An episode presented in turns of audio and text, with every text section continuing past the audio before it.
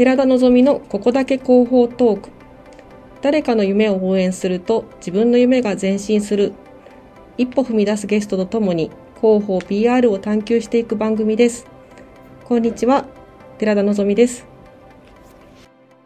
それでは、あの、しばらく間が空いてしまいましたが、あの、その間にもすみさんは加速度的成長を遂げております。あのそんなわけでですねあの本当にあっという間にお会いしたのが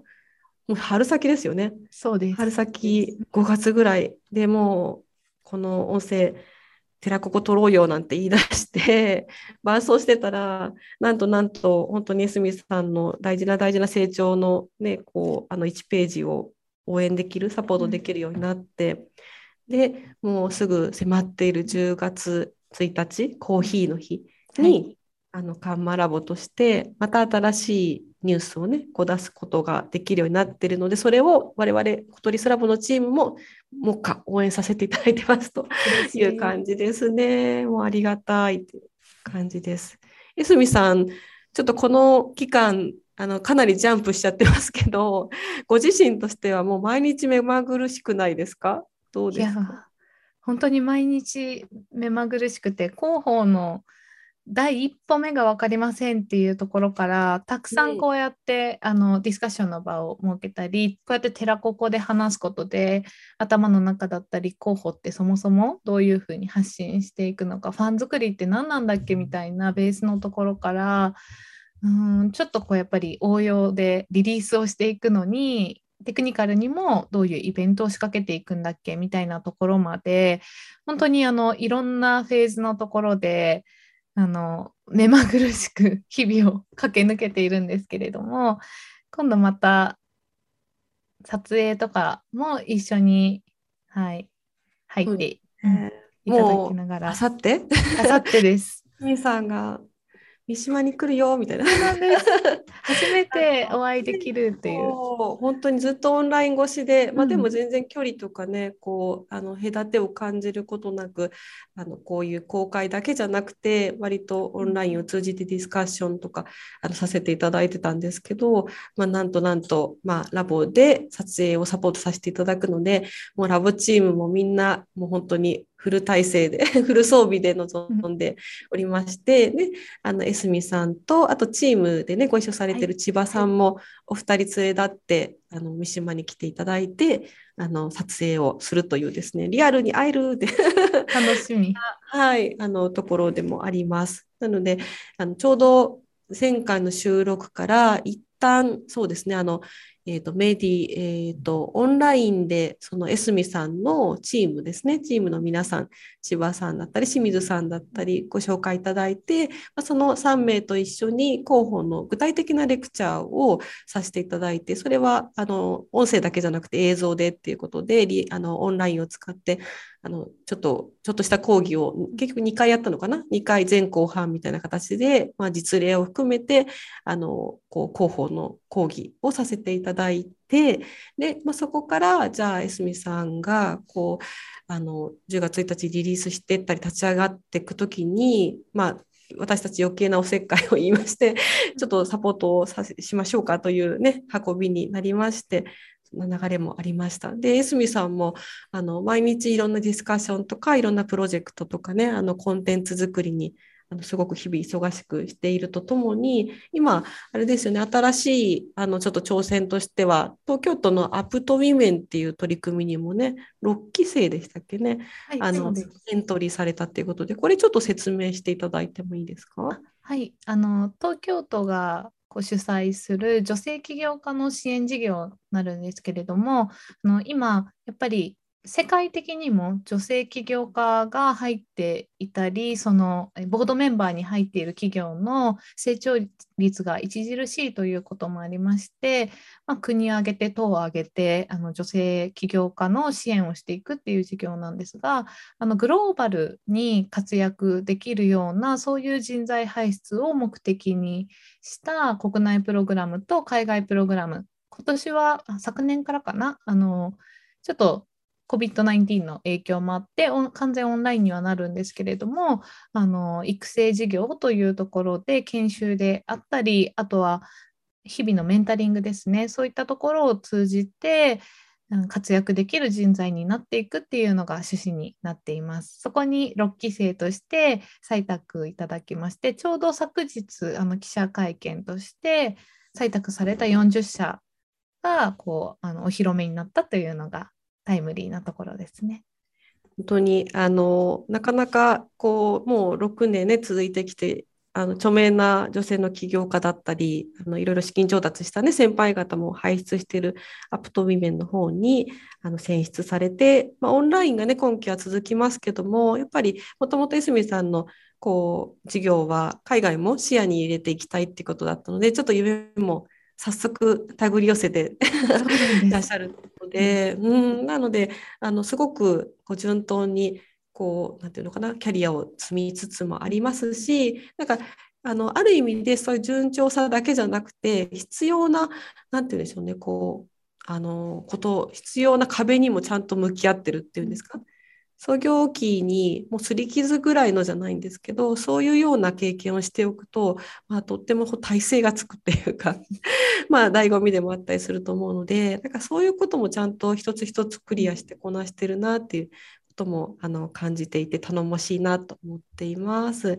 で、えーと、今日はですねあの、はい、まあ、前回は、えーとまあ、そのエスミさんたちチームにまたちょっと特別講座っていうことでまたダイジェスト版を YouTube かなんかで流すかもしれないんですけど、まあ、寺田式広報じゃないんですけどね、まあ、実践をたくさん入れた あの、まあ、ゲリラ式というかあの現場で身につけてきたあの広報の基礎知識なんていうのをあのレクチャーさせていただいて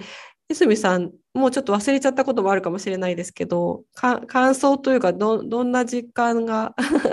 ありました？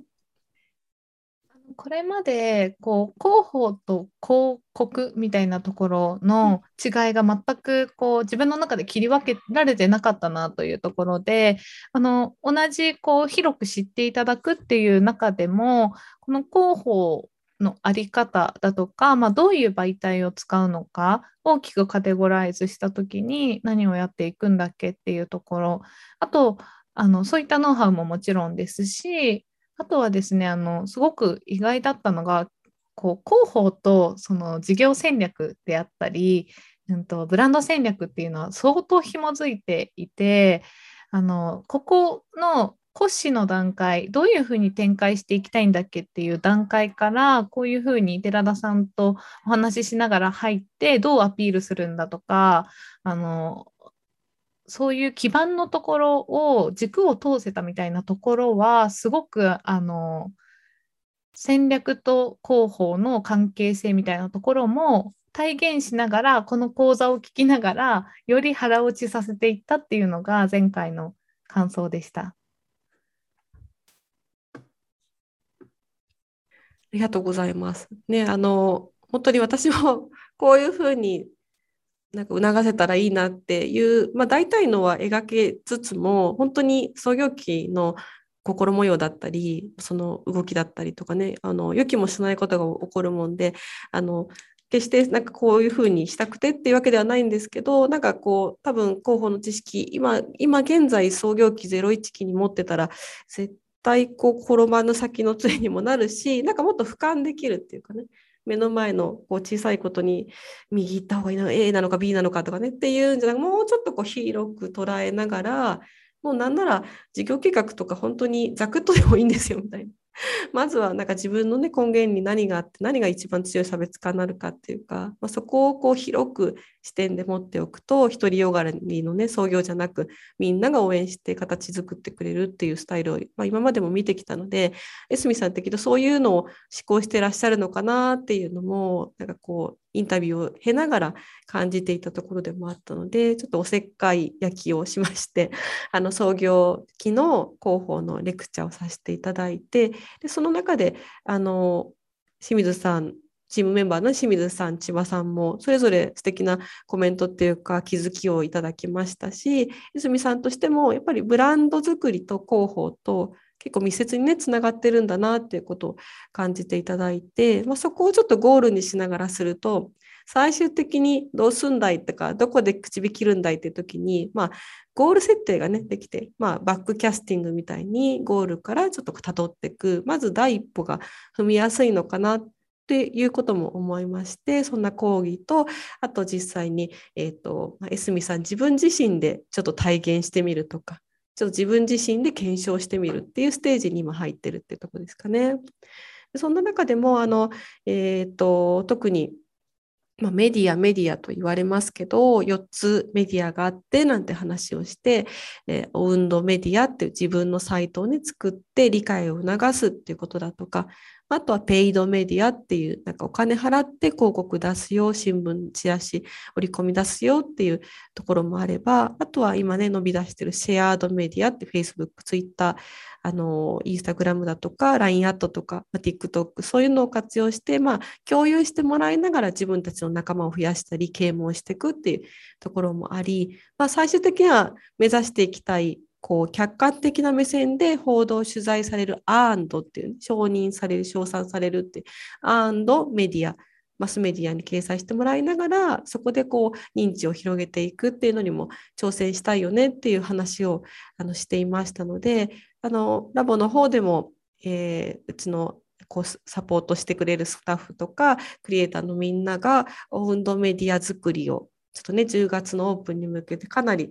と急急な スケジュールではありますがぐぐっとこうそのあの精度を高めてオウンドメディアを作っていくということと、まあ、あのゆくゆくはそのアンドメディアエスミさんがねこんなメディアに出てみたいななんておっしゃってたみたいなそういうとこに近づけられるようなブランディング作りを今お手伝いしてるっていうことになります。でこれあの、まあ、具体的にどんなふうなことが動いてるかっていうのはえー、10月1日に、まあ、リリースされる予定のそのリリースなんかを見てもらって、まあ、そこで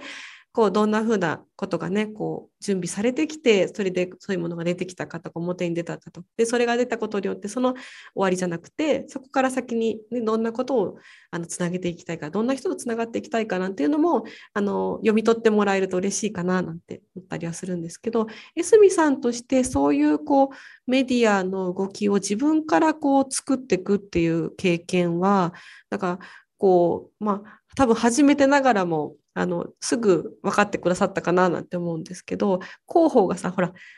楽しくないと苦しいっていうふうにおっしゃってたところからちょっとなんか笑顔が割と出るようになってきたかななんて思うんですけどそこら辺の心境の変化とかがありましたら教えていただけますか？はい。あの結構先ほど申し上げた広報と広告の差がいまいち分かってなかったんだなっていうのがあの前提にありましてどうしてもなんかこう買ってもらうためとか好きになってもらうためというかある意味なんうん、言い方は難しいんですけれども人の心をこうくすぐるとか操作するみたいななんかそっち側にテクニカルなことばっかりに行くと本質的に自分たちがやりたいこととかけ離れそうなそういうあの予感がしていたところにいやそもそも候補って多分自分たちらしさをいかに自分たちをこう魅力的に本当に持っている魅力をこう表に出すかっていうところ。しかもそれがあの何ですかね。こう応援されるみたいなところを目的にした時に必ずしもこう広告とはまた全然違う世界観であの自分たちのその立ち位置であったりこう世界観っていうところを発信していくっていうこう視点が少しずれただけで一気にあそうかと。なんかこう知ってもらいながら応援される関係性を築くためのメディアであるからなんかこう肩肘張ってお化粧して挑まなきゃっていうよりはもうそのままナチュラルな私たちをいかにその分かってもらうかだとかそこに共感してもらうかっていうところですごくこう肩の力が抜けて笑顔が出てきたのかなというふうには思います。まさにねあのやっぱり表情を見てるとあのすごく伝わってくるものがいい意味でねあのエスビさんすごく正直な方というかあのとても自分の感情がナチュラルに表現できるようになってきてるのは、まあ、ある意味でこうサラリーマンとしてこう組織の人間としてこうあの力をねつけていくっていう時期と、まあ、とにかく自分の人間性とか自分のこうあの周りに来てくれた方との関係性を作っていくでそういうステージに来たからこそのなんか率直な反応なのかなっていうふうにあのこうオンライン越しですけど感じている部分で言うとやっぱりその笑顔がこぼれるなんか広報サポートっていうかねなんかそういうのがちょっとでもできてたら嬉しいかなっていうことと、まあ、お金かけて、まあ、もちろんそのプッシュしていくっていう、まあ、とにかく押していくっていうような時期もあればあの今の時期はどちらかというと江角さん自身も分かってない原石っていうかそのまあにあのどんなことがみんなまだ課題として解決されずでモヤモヤしてるとかこんなことがあったってこの世の中だっていいんじゃないかっていうそこの部分を、まあ、いかに刺激するかっていうところをね引き出す段階ではあるのでもう無限の可能性と言ってもいいぐらいみたいな。っていう01期でもあるので、まあ、そういう時にはやっぱりこうそのその方が発してる言葉だとかまあね、今回もブランディングしていくときに、まあ、細かいその衣装とかスタイリング、まあ、小物もそうだしなんかそういうのをしながらカンマラボ的カンマラボにより近い風景とかねどんな絵を見せたいかとかどんなこう言葉を紡ぎたいかっていうのが全部反映してきてでそれが自分たちだけの独りよがりじゃなくて第三者にとっても分かりやすく浸透してあなんか伝わるよ分かるよなんか興味持つな関わってみたいな、まあ、こういうのにペイしたいなっていうふうになんか思うような仕掛け作りそれはねこうマスを向いてるっていうよりはもう本当にマイノリティだったりあのこう自分と近しい領域の人から広げていくんだけど、まあ、確実にその方がすごい太い、ね、こうコネクションになるんじゃないかなっていう風なのも実感してるので、まあ、いろんなあの事例を踏まえながら、エスミさんのターン、じゃあ次はエスミさんのターン、カンマラボのターンだから、どうしていこうかなんていうのを本当ワクワクしながらね紐解かせていただいている真っ只中という 感じはしています。であのなので、ぜひ皆さんも10月1日以降のカンマラボをお楽しみにしていただいて、なんかこう、ファンとして見守っていただけると嬉しいなっていうのをあの思ってますし、あの今日はそれに加えて、前回ちょっとあの言いそびれてしまった部分をフォローして、ちょっとこう、その、えーとリリース前の最後の回としたいと思ってるんですけど、前回は、えーとまあ、あのいろんな広報の、ね、こうきっかけというか切り口をつかむときに割とこう曖昧模倣でも漠然として目に見えない世界をじゃあいかにして切り口を作って、まあ、その人の目に触れたりメディアの目に触れたりねいうふうにするかっていう時に私は割とそのまあ、ハッシュタグ、まあ、今で言うとハッシュタグですよね。3つの切り口を、まあ、見るようにしていましてそれはあのまあ、例えば、えーと、その初めて出会う時ですよね、まあ、オンラインでもリアルでもそうなんですけどあの最初のファーストインプレッションは私はすごく大事にしていて、まあ、別にその打ち合わせだけじゃなくても、まあ、きっと何かしらあその出会うべくして出会った何かがあってそこから受け入れるとしたらじゃあななんどういうものをねどういう感情をとかどういう印象で言葉で言ってることってあんまりあの表層的だったりするのでその方とお会いしていろいろ聞きながらした時に、まあ、3つぐらい何かすごく自分の心の中にも思ったことをちょっと並べてみながらあのその意味合いを考えるとか組み合わせを考えるなんていうことをしたりします。でその時に割と自分なりの視点が入ると結構面白かったりしていて私はやっぱりエスミさんはもちろんコーヒーはでもあのビジュアル的にも分かりやすかったし、まあ、女性とかねその近しいあの子育て機能っていうところもあったりしたんですけど、まあ、エスミさんやっぱり脳科学っていうのだとか、まあ、理系型のそういう研究職っていうそこはねすごくあの私にとってなんかこうあこうそこから開ける部分の特異性っていうか差別化っていうものがすごく開かれそうだな、まあ、知的好奇心あふれる集団があの生まれるんだろうなっていうところがぶわってこうイメージとして広がってある意味飲食業やるわけじゃないしお料理教室やるわけじゃないしコーヒーは多分きっかけでしかないんだろうなって。でもコーヒーはやっぱ強いコンテンツなのでそこから入ったのは素晴らしいと思うんですけど、まあ、そのの脳の探求をしてきたような方がそういうものを対象として見た時にどんな世界が広がるんだろうなっていうのを感じて私はその3つのハッシュタグをあの最初の印象として受け取ったっていう感じですね。これは、まあ、人もそうだし物もそうですね新しい新商品が出た時に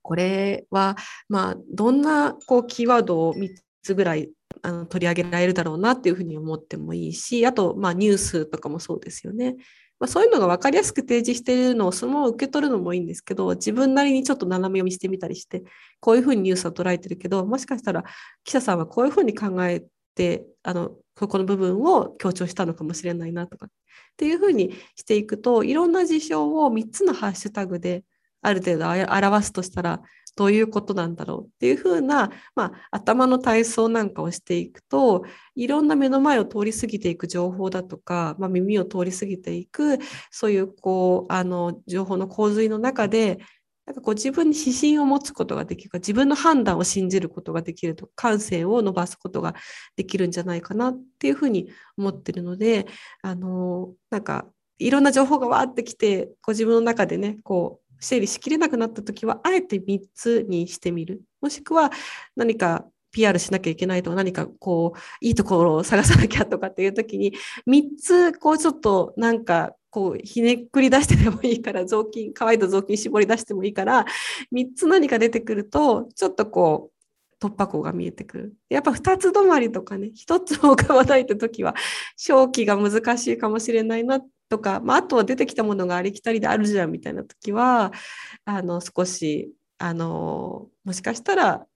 のプロジェクトとしては陳腐なものになってしまうかもしれないっていうのもあるので3つっていうのはまずは1個のね突破口じゃないかなと思って。江角さんはいかがですか？そういう意味で言うと、まあ、自分のプロジェクトとかを私今勝手にあの自分で3つ付け。別にもう自分の視点でいいと思うんですけどと思うんですけど江角さんが